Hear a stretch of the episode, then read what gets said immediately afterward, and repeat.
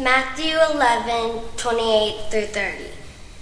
Come to me, all that, all you that are weary and are carrying heavy burdens, and I'll give you rest.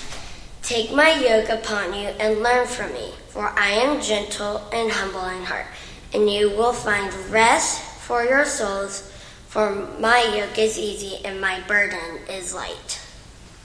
Thank you for the reading of the scripture, and thank you, Joy Bells. It's good to hear you and see you again and to have you here in person, playing beautifully for us, and so many things we've missed over these past several months, and it's certainly great to have you back with us. Thank you for that, and for that beautiful arrangement of what is certainly my favorite hymn, Be Thou My Vision. Thank you for that, and thank you all for your presence, and those of you who are joining us online on this World Communion Sunday. When we come to the altar, whether we come physically or come in our hearts to experience Holy Communion, what a joy that is, what an experience of grace that is, one of the means of grace that John Wesley and others have talked about over the years.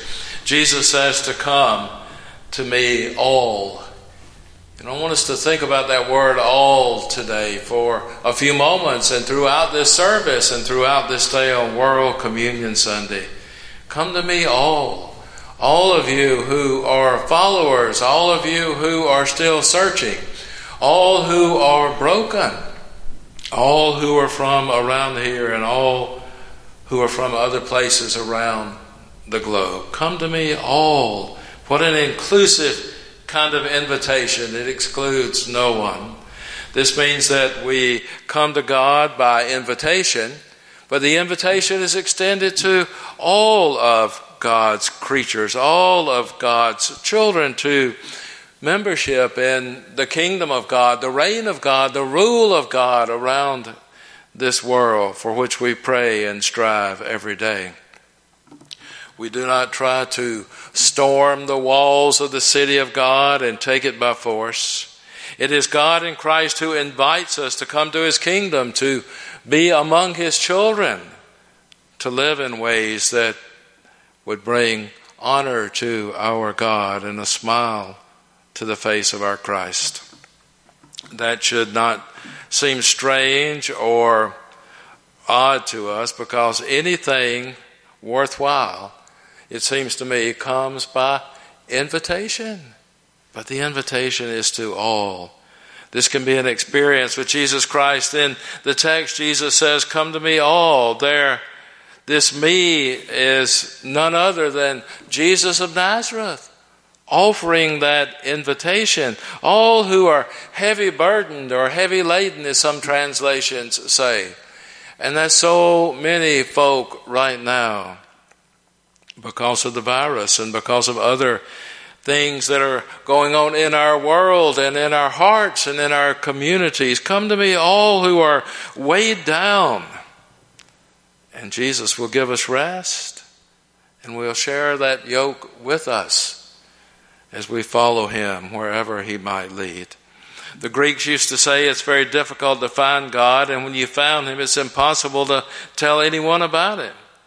Don't know about that, but you remember Zophar, one of Job's so-called friends, demanded of Job, can you find out these things of God?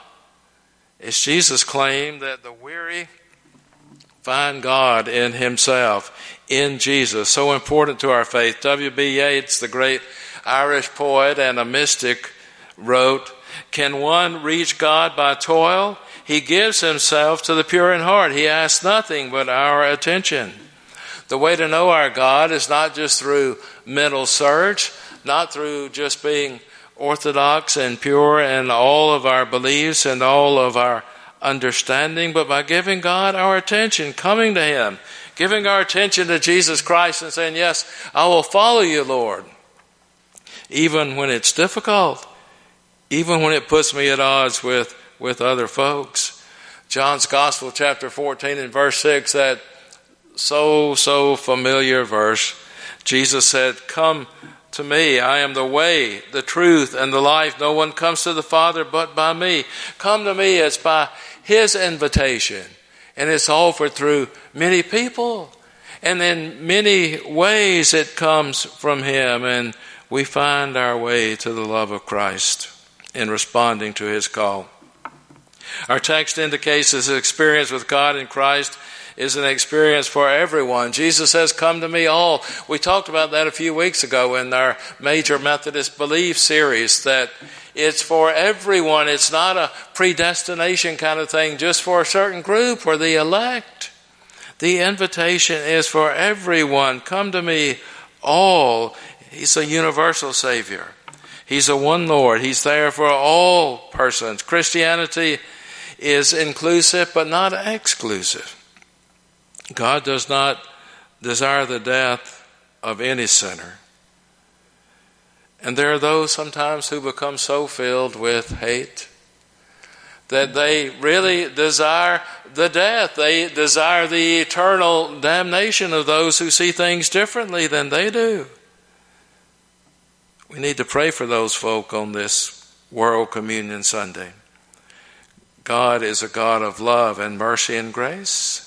Not a God for a special, select, elite group of people, but God of us all. And the goal is for every knee to bow. And one day every tongue confess that Jesus is Lord. And World Communion Sunday, I think, is a perfect time to make this emphasis. I want you to use your imaginations now for a moment and think with me about some of the Some of the scenes that I will describe, and, and maybe you've experienced worship in these places, or you've you've seen folk, you know folks who have. The great cathedral with its crowds and its rich vestments and its beautiful high church liturgy, the neighborhood house church, folks gathering around the dining room table or in the in the kitchen, in the den, in the living room to worship God. The wood frame meeting house on the hill, maybe with the windows open and the funeral home fans laying on the pews so that you can keep some degree of comfort. The inner city chapel, maybe grimy on the outside, but inside is a place of beauty and a place of joy. And all of the places around the globe, multicolored peoples and cloths and expressions of joy, and people singing out gloriously, the Baptist, Bible-believing Baptist in Moscow, the folk in South Africa, and the beautiful clothing and the joyous sounds. And then the soldiers and the military folks gathered around where the hood of a Jeep becomes a table for the sacrament of Holy Communion. We do it together. Come to me all, Jesus said. All ye who are burdened and troubled and weary. There's an old story about a guy named Roy Smith. He was a Methodist pastor years and years ago. And he told of a visit to China in the days shortly before the communists had come to power. And he was with a group of Americans visiting a Chinese city, and their guide was a very charming, he said, and a very dignified young person. And toward the, the end of this time together, toward the end of their, their journey, he fell into step with Doctor Smith. And he said, "You are a Christian, aren't you?" And Doctor Smith said, "Yes, I'm a Christian. I'm a United Methodist or a Methodist pastor at that time. But yes, I'm a Christian." And without a word and looking straight ahead, the young man slipped his hand into the hands of the preacher, and they walked a few more steps. And with a firm grip, he looked at him and he said, "I'm a Christian too. There are not many of us in this city right now, and sometimes I get lonely. Let me take your hand as we walk together. It makes me feel like I've taken the hand of the rest of the church."